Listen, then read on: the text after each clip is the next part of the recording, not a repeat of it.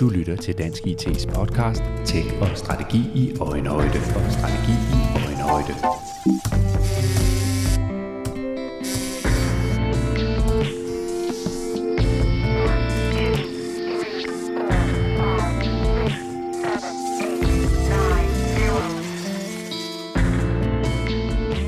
De danske virksomheder søger med lys og lygte efter IT-folk og nye digitale profiler til medarbejderstaben. Rekrutteringen har dog svære vilkår, når jobmarkedet er rødglødende, og der især inden for IT og digitalisering er mangel på folk. I denne podcast får du derfor gode råd og tips og tricks til, hvordan man får succes med rekrutteringen. Hvordan ser det perfekte stillingsopslag ud? Hvilke faldgrupper skal man undgå? Og hvordan kan et stærkt og meget konkret stillingsopslag også danne udgangspunktet for, at personen, der ender med at få jobbet, bliver en succes på arbejdspladsen? Jeg har haft besøg i studiet af Rikke Nielsen, der er selvstændig jobsøgningsspecialist og hjælper danske virksomheder med at rekruttere medarbejdere, ikke mindst de eftertragtede IT-medarbejdere. Rikke Nielsen, hvilke overvejelser bør man øh, som virksomhed gøre sig, før man slår en stilling op? Man bør for det første tænke lidt længere langsigtet, end man gør i dag. Det vil sige meget ofte, så øh, selv de allerstørste virksomheder, som jeg besøger, de har egentlig ikke en strategi for deres rekruttering. De har strategi for alt muligt andet. Men øh, rekruttering bliver ofte sådan noget, vi skulle bruge ind i går, i stedet for at man får kigget lidt mere langsigtet. Hvis man kigger også bare ind i de tendenser, der er, hvis man kigger på nogle af dem, der, der har krystalkugler, så, så taler man om den næste boligkrise, det er måske om 5 til syv år. Øh, der kan selvfølgelig ske alt muligt, men, men der er ikke noget, der sådan ligesom tyder på, at vi vælter lige forløbet. Det vil sige, at det her det er virkelig et langt, sejt træk, så man bør kigge på sin strategi og finde ud af, kan vi gøre det på en anden måde? Skal vi rekruttere fra nogle andre lande? Skal vi, altså, og hvad vil vi i forhold til vores medarbejdere og fire dages arbejdsuger? Altså alle de her ting. Så, øh, så på den måde er man lidt kortsigtet i, i sin tilgang. Der er det noget af det første, jeg taler med mange virksomheder om, det der, hvordan får vi lige kigget det længere frem? Ja, og en af grundene til, at man jo er nødt til at stille sig selv nogle af de her spørgsmål, det er jo også, at, at vi befinder altså os på et arbejdsmarked, hvor det er relativt rødglødende lige i øjeblikket, ikke mindst når vi taler IT-folk. Der er simpelthen mangel på dem, øh, og det er jo samtidig med, at alle virksomheder og organisationer skruer op for digitalisering, så der bliver brug for endnu flere i de kommende år. Hvad betyder det, den udfordring, øh, når man skal ud og kigge på, at man skal rekruttere nogle dygtige IT-folk?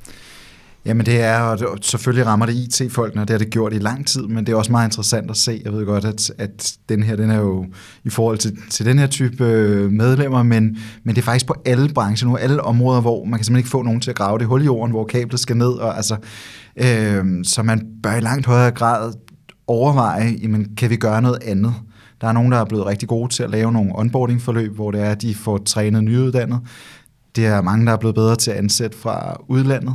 Øh, og så er der også hele det her med at finde ud af, jamen dem vi allerede har, hvordan kan vi gøre noget godt for dem, øh, så der er noget i forhold til hele fastholdelsen, fordi de steder, hvor de har det allerbedst, nogle af de steder, jeg også har været ude, øh, ikke for at tale om det her, men tale om nogle andre ting, jamen så, så kan man simpelthen se, at de får at vide, at vi kan simpelthen ikke stjæle medarbejdere for jer, for de har det simpelthen for godt.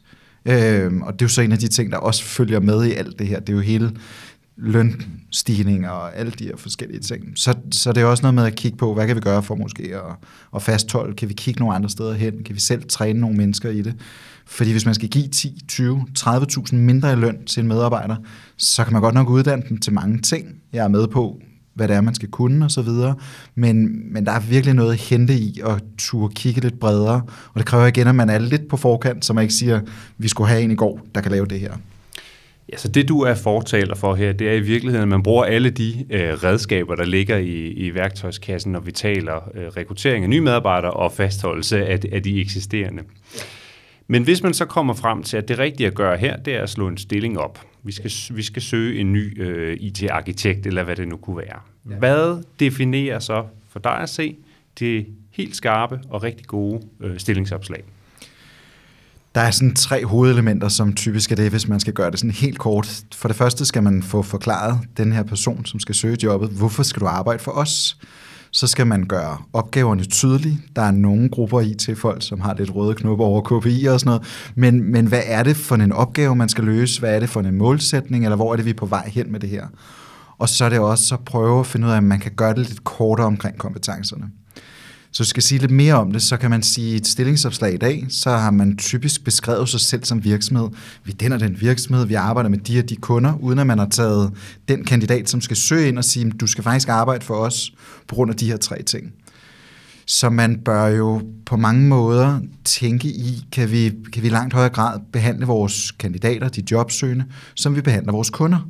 Så vi gør det lettere for dem at forklare, hvorfor skal du være en del af os.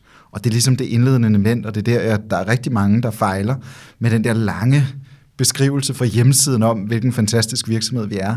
Men hvad betyder det for dig? Hvad er formålet for dig ved at arbejde for os? Hvad er det, du vil få ud af at arbejde hos os? Hvordan kan vi udvikle dig hos os? Virkelig tale ind i, hvorfor skal du arbejde for os? Mm. Men er der ikke en balancegang i det her med, altså man skal vel sørge for at åbne så mange døre som muligt, eller få så mange potentielle kandidater som muligt til at søge stillingen, men omvendt kan den vel også blive så bred og, og ligegyldigt, skulle jeg til at sige, stillingsopslaget, så, så alle søger, og så får man måske ikke fat i de øh, grupper, man egentlig gerne vil, vil nå med stillingsopslaget. Ja, det er sådan set det næste element, det her med at så få beskrevet opgaverne, fordi der er simpelthen for mange, der får lavet det der, fordi vi vil helst ikke skære noget fra. Men realiteten er bare, når man screener CV'er, så har man tre, fire konkrete ting, man leder efter. Det kan være opgaver, man har løst tidligere, eller en specifik kompetence inden for et specifikt system, eller en database, eller et eller andet. Så man har alligevel de her ting, man benhårdt screener på. Så lad os så bare for, for nemhedens skyld sige, at der er 100, der søger det her job, men i screeningsprocessen kan vi se, at der kun er 10, der er kvalificeret. Så har man 90 skuffede kandidater, der egentlig har set frem til, det kunne faktisk godt være mig. Man kunne lige så godt skære det ned, og så få de 10 relevante til at søge. Fordi man taber, det viser alle undersøgelser rigtig meget af. Også fordi man er så enormt dårlig til at give feedback til dem, der ikke får jobbet. Man er dårlig til at svare dem hurtigt. Mange svarer slet ikke, øh, så man kan sagtens ligge og, og tænke, nu er der gået to måneder, jeg prøver lige at finde ud af, hvad der er sket. Så, så det vil gøre tingene så meget lettere for den enkelte organisation ved at skære det skarpt til at sige, det er de her tre ting, vi screener efter. Så noget af det, som jeg også har udfordret nogen på, det er det her med, hvis det nu er nogle bestemte sprog, man skal kunne, altså IT-sprog, øh, kan man lave en drop-down-menu, der hvor stillingen er beskrevet, hvorfor skal, du, hvorfor skal du arbejde for os? Og så sige, at der er tre primære ting, vi kigger efter, og der har vi brug for et vist niveau. Så du kan lige udfylde her, hvor mange års erfaring, eller certificering, eller niveau er du på, med de her to, tre, fire forskellige systemer.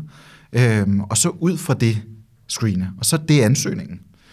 Fordi hvis det er, at de har de tre-fire vigtigste kompetencer, eller har det, den erfaring, man skal have med de her specifikke opgaver, som man meget simpelt kan frem til, så er det også en relevant kandidat, og mm. så er det mhm. faktisk interessant at snakke Så, så i virkeligheden nærmest, at man kan tjekke af som ansøger, yes, det har jeg, det har jeg, det har jeg godt, så er du med i, i, det, i den videre fase her. Fuldstændig. Og, og så kommer alle de andre ting, altså hvor man går lidt mere ind og kigger på, på, det, på individet, og hvad er det egentlig for en person, vi har at gøre med. Det kommer først ja, efterfølgende, når man har sidet fra i første omgang. Jamen, det kan man i hvert fald gøre der. Man kan også, som der er flere og flere, der gør, lave, der udvikle nogle talent- eller præstationstest, hvor der er, man går lidt mere ind og kigger på personen, som til forskel fra nogle af de gamle, øh, Øh, og ikke at der er forskel eller godt eller dårligt på nye og gamle og sådan noget, men der er bare nogen, hvor der er, man kan lave dem på en 5-7 minutter, hvor man lige kan få et indblik i, hvordan arbejder den her person? Hvad er det for et menneske, vi står for?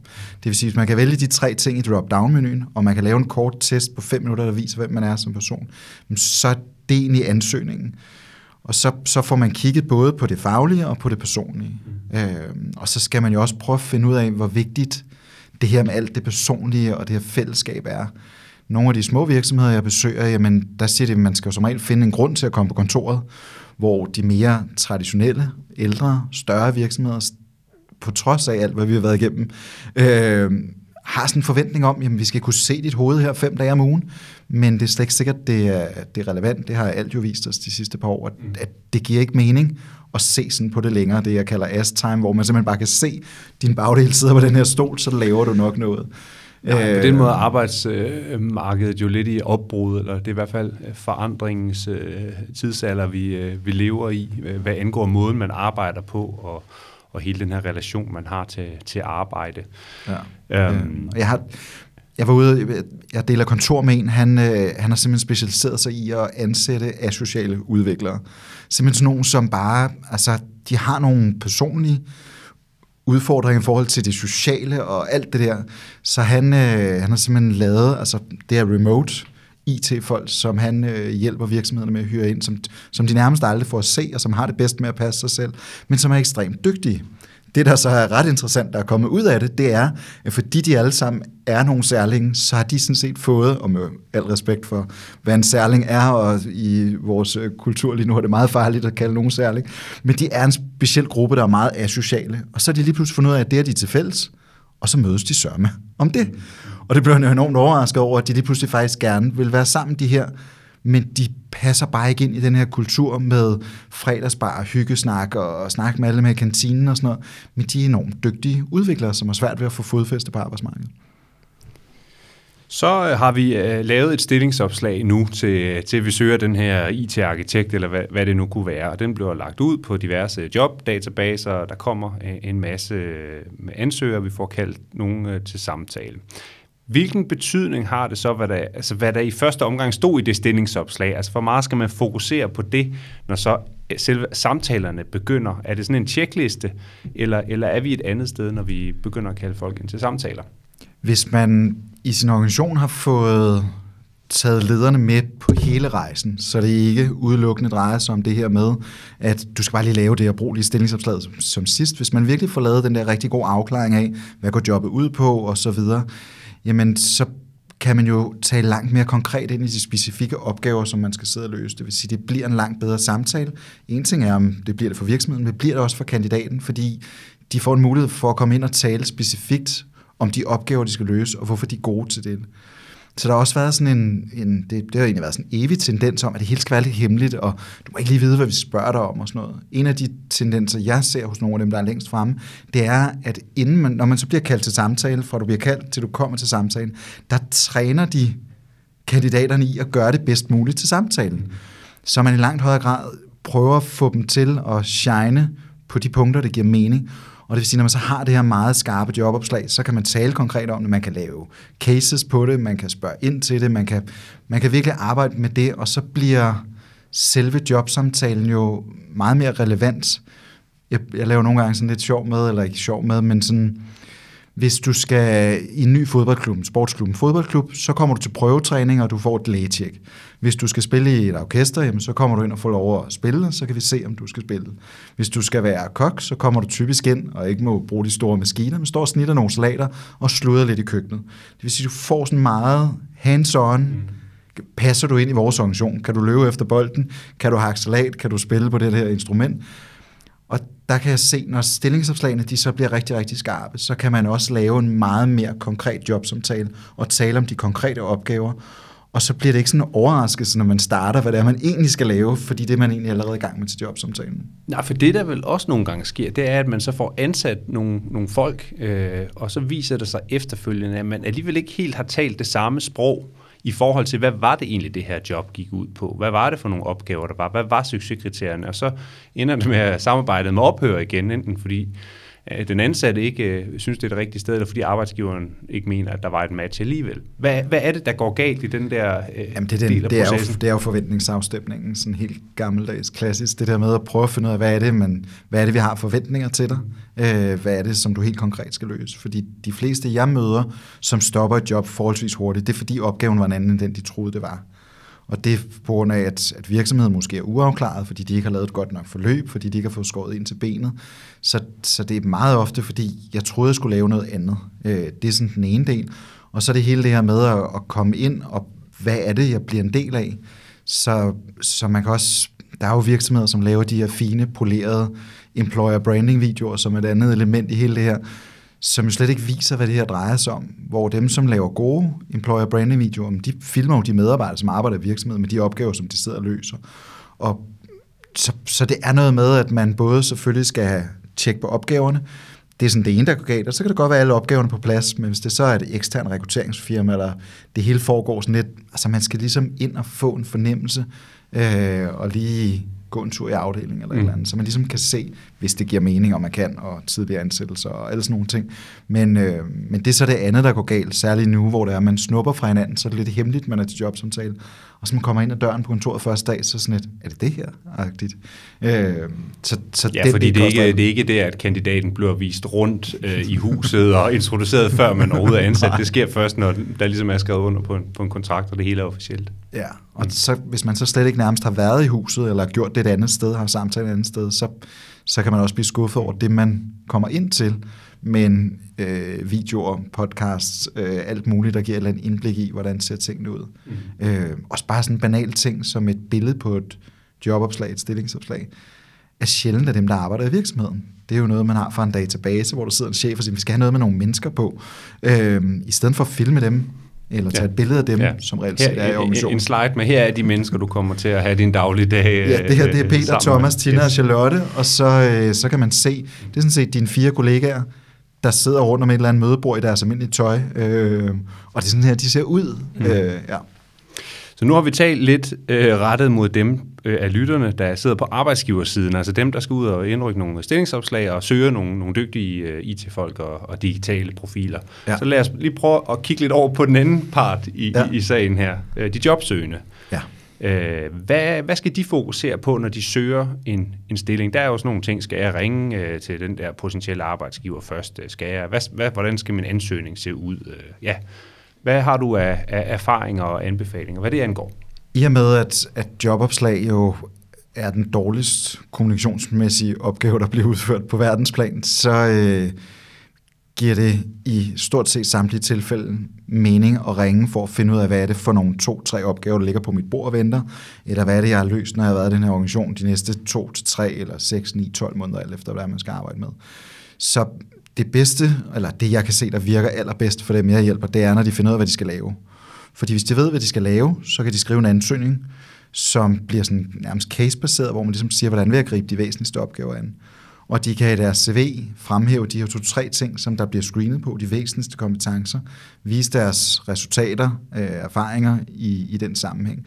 Så, så det her med at, komme ind til benet af, hvad går jobbet ud på, det er, øh, og det er jo så også det marked, vi er i, hvis jeg lige skal trække parallellen til det andet, det er jo arbejdsgiverne, som er nødt til at begynde at fortælle, hvad det er, de skal lave, for at kunne tiltrække de gode kandidater, fordi når man ser de klassiske, nu skal jeg dem klassiske, men 99% af alle stillingsopslag, så kan man sidde og kigge på det og sige, jeg ved faktisk ikke, hvad det er, jeg skal lave. Så når man som kandidat skal søge, så skal man simpelthen finde ud af, hvad er det, jeg skal lave. Så skal man skrive en ansøgning, der handler om fremtiden, hvad vil jeg gøre der. Og så skal man over i sit CV vise, hvor jeg har arbejdet med noget, der minder om det her tidligere. Mm. Jamen, der, der er jo også det her dilemma, som, som, øh, som der er i. Skal, skal jeg så fortælle en masse om, hvad jeg har lavet, øh, eller skal jeg fortælle en masse om, hvad jeg vil lave, hvis jeg kommer ind i den her virksomhed? Hvad, hvad, hvad tænker du der? Altså, for den Jamen, der er ansøgningen, det er, hvad jeg vil lave. Ja. Ansøgning af fremtiden, CV'et af fortiden. Selvom man selv måske kan synes, at, at det er ret afgørende, hvor man har været henne, og hvad man har bedrevet gennem tiderne. Jamen, CV'et bliver et argument for din ansøgning. Så hvis du siger, hvis jeg startede i morgen, vil jeg gøre de her tre ting. Det er jo ikke sikkert, at man altid har sådan en komplet løsning. Så har man en måde at gribe det an på, en tilgang, øh, en måde at, at få afdækket, hvor skal vi hen og så videre, og, og den fremtid, det er den, man skriver i ansøgningen. Og så kan godt være, at man sidder og tænker, jeg skal jo ligesom argumentere, men så skal jeg jo gerne over i dit CV kunne se, at du har faktisk lavet nogle ting, der minder om det her. Og, øh, og sådan en, en ansøgning, der er skrevet om fremtiden, danner også et rigtig godt udgangspunkt for kandidaten for en bedre jobsamtale, fordi de jo taler direkte ind i, noget helt banalt igen, sådan helt, hvad er dit behov? Du har behov for at få løst de her tre opgaver. Her er mit bud på, hvad vil jeg gøre med dem de første tre måneder? Øh, eller hvordan vil jeg gå til dem? Eller hvordan vil jeg sådan... Så, så det bliver jo på nogle måder altså, enormt simpelt. Find ud af, hvad du skal lave ved at ringe på stillingsopslaget, eller ringe til nogen, der kender organisationen, eller sådan. Skriv en ansøgning, hvordan du vil gribe de væsentligste ting an, og så vis over dit CV, hvad du har lavet, der ligger inden for samme, øh, samme område. Uanset om det så er arbejdsgiversiden eller, eller lønmodtagersiden, vi taler om her, så, så er der jo øh, forskellige måder at kommunikere på, afhængig af, hvor gammel man er, og, og, og, ja, og hvor man kommer fra, hvad ens baggrund i øvrigt er. Så hvordan, øh, altså hvis man søger en, øh, en ung øh, junior øh, medarbejder, men den, der skal lave stillingsopslaget, måske er i den anden ende af, af spektret her, det kan vel godt give nogle, nogle udfordringer i forhold til at tale i et sprog og i en tone, som, som ligesom rammer dem, der er de potentielle øh, kandidater. Jamen, det rammer så noget andet ind i, i selve strategien. Jeg vil jo anbefale, at det jobopslag, stillingsopslag, man ender med at lave, at det er lavet af nogle kollegaer, måske lavet af den, der forlader jobbet, øh, lavet af den afdeling. Så det her med, at det er noget, man outsourcer til HR eller en rekrutteringskonsulent, er enormt svært, fordi så får man ikke det sprog og den tone og den stil, som er kendetegnet lige netop for den her afdeling. Så, så et øh, afskedelsesinterview, hvor det er, at man nærmest skriver jobopslaget ud for det. Et interview med et par kollegaer og en chef, og så, så er de HR-folk, jeg møder, som jo også har nogle gode kommunikative evner, gode til at ramme den tone meget ofte. Men nogle gange bliver de nærmest ikke engang lukket ind i afdelingen, fordi de har jo så travlt, og chefen har så travlt, så vi kan nærmest ikke engang få lov at spørge, hvad det er, at, at kandidaten skal løse. Så det er rigtigt, at, at man kan ende med et, med et helt forkert sprog, og det er også der, hvor nogen bliver helt overrasket, når de så kommer til samtale, fordi så er det skrevet på en, på en helt skæv måde. Det bedste eksempel var... Øh, Skat for 10 år siden lavede sådan en kampagne med sådan nogle helsiders annoncer, hvor de virkelig fik talt det op, og der var sådan nogle fine billeder af kaffen, der stod og dampede, en fin vindue med grønne planter og en flot computer og sådan noget. Og når man så kom ind og sad på kontoret, så var det ikke den virkelighed. Øh, så det synes jeg, man er blevet langt bedre til sådan at, sådan at ramme. Men det er rigtigt, det, men jobopslaget bør jo blive skrevet i samarbejde med et par kollegaer og en mm. chef, og så skal man den vej igennem finde stilen, tonen. Når vi så taler rekruttering af IT-folk og digitale profiler, som der som, som nævnt jo er, er knaphed på, øhm, så er der også mange virksomheder, der benytter sig af nogle, sådan nogle headhunter-byråer og går den vej i stedet for at indrykke det traditionelle øh, stillingsopslag. Hvad øh, skal man være opmærksom på, hvis man, hvis man hyrer nogen til at ja, prikke på, på, på de rigtige personers øh, skuldre, eller, eller at man selv gør det? Øh, så det er den vej igennem, man, man rekrutterer folk altså med far for at lægge mig ud med, med en hel branche, så var der en, der en dag sagde til mig, altså øh, rekrutteringsfolk er jo sælgere. Altså de, det er meget få rekrutteringsbyråer, som ikke sidder med et budget, og de skal ud og sælge osv. Så, videre. øh, så det er jo sådan den første ting, jeg vil bruge et rekrutteringsbureau, hvor den, der skal rekruttere for mig, ikke sidder med et budget og ikke skal sælge. Fordi det er ikke sikkert, at de er lige så god sælger, som de er en god øh, rekrutteringsperson. Når man så bruger nogle eksterne, så er det jo hele det her med at, at forstå tonen, stilen, og det kan man så også se, og det er jo det, der er rigtig fedt nogle gange, man kan se, at der er nogle rekrutteringsbrugere, som er meget tæt knyttet, og som er en fast samarbejdspartner osv., og, og det øh, kommer nogle virkelig gode jobopslag og nogle virkelig gode rekrutteringsprocesser ud af, på trods af, hvad jeg lige har sagt omkring øh, sælgerøkonomi og så videre. Så, så det er jo noget med virkelig at, at investere i det samarbejde, så de kender den organisation, som de skal rekruttere til. Og så kan man sige, som verden er lige nu, hvor der sidder rigtig mange og prøver at prikke alle de her IT-folk på skuldrene alle mulige forskellige steder, så er der også bare mange, der, som jeg taler med inden for IT-branchen, jeg er simpelthen nødt til at lukke min LinkedIn-profil, fordi der er simpelthen for mange henvendelser. Øh, så hvis man går ud og får nogle andre til at gøre det, jamen, så skal det være nogen, man har et tæt samarbejde med. Det skal være nogen, som, som er dygtig til at rekruttere og ikke kun til at sælge. Og så skal der være nogen, der, der virkelig forstår, hvad er det, hvad er det som vi ligesom øh, taler ind i.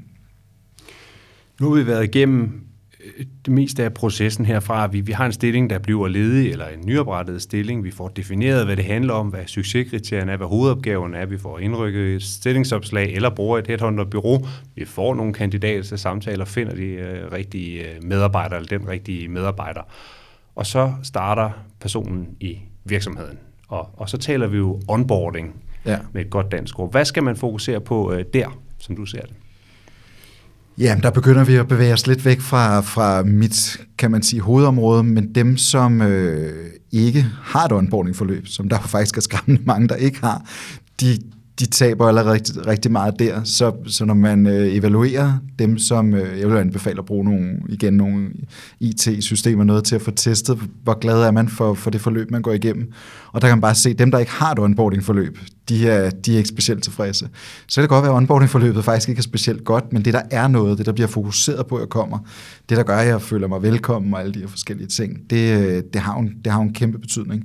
Og det er der jo nogen, som så laver noget rigtig meget ud af, alt efter hvor meget der skal bruges øh, i forhold til, at man skal introducere til virksomhed. Og der er også andre, der ligesom kan rykke ind fra, øh, fra dag nummer et. Men det, det er jo også noget, som jeg mener, man bør afklare i selve jobsamtalen. Hvor hurtigt forventer vi, du er up to speed? Hvad er det, du skal kunne fra dag et? Altså, så man får sat de der rammer, fordi de fleste synes jo, det er okay med, med et fedt onboarding-forløb og føle sig velkommen, men de fleste vil faktisk gerne i gang med at lave deres opgaver. Øh, så nogle gange har jeg også set det med, at man har været så god til at rekruttere, så man egentlig kan gå i gang med at arbejde på dag et. Mm. Og det er egentlig det, der gør kandidaterne mest glade, fordi man vil faktisk gerne ud og udrette noget. Man vil gerne vise, at man faktisk kan. Man vil gerne i gang, så man ikke bruger de første tre dage på at spise morgenmad og få nøglekort og lave e-mail-signatur og sådan noget, og det hele sådan glider lidt. Altså man vil jo gerne i gang. Så det momentum, man typisk også får fra sådan en helt ny person i organisationen, det skal man virkelig få brugt. Og så skal man lave en proces, der gør, at man får taget mod de input, der kommer fra dem, der er helt nye i ens organisation. Der er for mange, der er sådan lidt, det her plejer vi at gøre, eller sådan, i stedet for virkelig, her der er en, der ser os med nogle friske øjne. Hvordan får vi lavet en måde, så de virkelig får sat nogle ord på, hvordan er det kommet ind i vores organisation, og hvad kunne vi gøre bedre med deres øjne, for det er derfor, vi har hyret dem. Og der er simpelthen for mange, der også laver et for dårligt feedback-forløb, eller laver et for dårligt forløb, hvor de simpelthen ikke får indflydelse på at kunne sige, hvorfor gør vi det ikke sådan her i stedet for.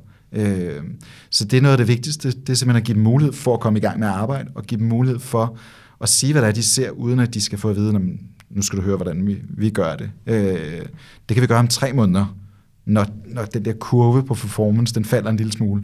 Så kan vi begynde at sige, okay, men alt det har vi så gjort, og det er nogle gode idéer. De her tre ting kunne vi godt tænke os, du nu griber fat i, som vi altid har gjort. Mm. Dem kan man gemme til efter tre måneder, hvis det er nødvendigt. Rikke Nielsen. Det er nogle gode betragtninger og gode råd, du, du kommer med her. Du har jo beskæftiget dig øh, ja, som jobsøgningsspecialist, eller hvad vi nu skal kalde det, igennem en, en del år. Ja. Øhm, og jeg tænker, at der bare i de år er sket en, en udvikling inden for måden, man rekrutterer folk på, og, og også måden, man søger jobs på som, øh, som lønmodtager. Og der sker det hele taget rigtig mange ting i øjeblikket med, med arbejdsmarkedet. Hvad ser du, sådan, når du kigger lidt frem? Altså, hvordan kommer, hvordan kommer rekruttering af medarbejdere og tiltrækning af medarbejdere, hvad, hvad kommer til at definere succesen, når vi kigger lidt frem i tiden også? Altså man siger, noget af det, der er sket, det er jo det her med, og det, nu ved jeg godt, du bad mig om at lige kigge frem. Jeg kigger lige tilbage et øjeblik. Når man kigger på, hvad der er sket, så kan det godt være, at der er kommet nogle nye måder at gøre ting på, men grundlæggende set er der ikke sket en skid. Altså, vi laver stadig en eller anden definering af en rolle. Der er stadig alt for mange, der forventer en ansøgning og CV. Nogle er begyndt at fjerne ansøgningen, men det giver ikke altid mening. Så kan det godt være, at man kan lave en videoansøgning eller noget andet i stedet for. Men faktisk er det måske... Altså, det er jo et sindssygt konservativt område. Så, så det er egentlig ikke så meget i forhold til, hvad jeg tror, der kommer at ske, til at ske. Det, jeg håber, der kommer til at ske, det er, at man skruer ned for alt det, vi plejer at gøre, og simpelthen finder ud af, hvad giver mest mening.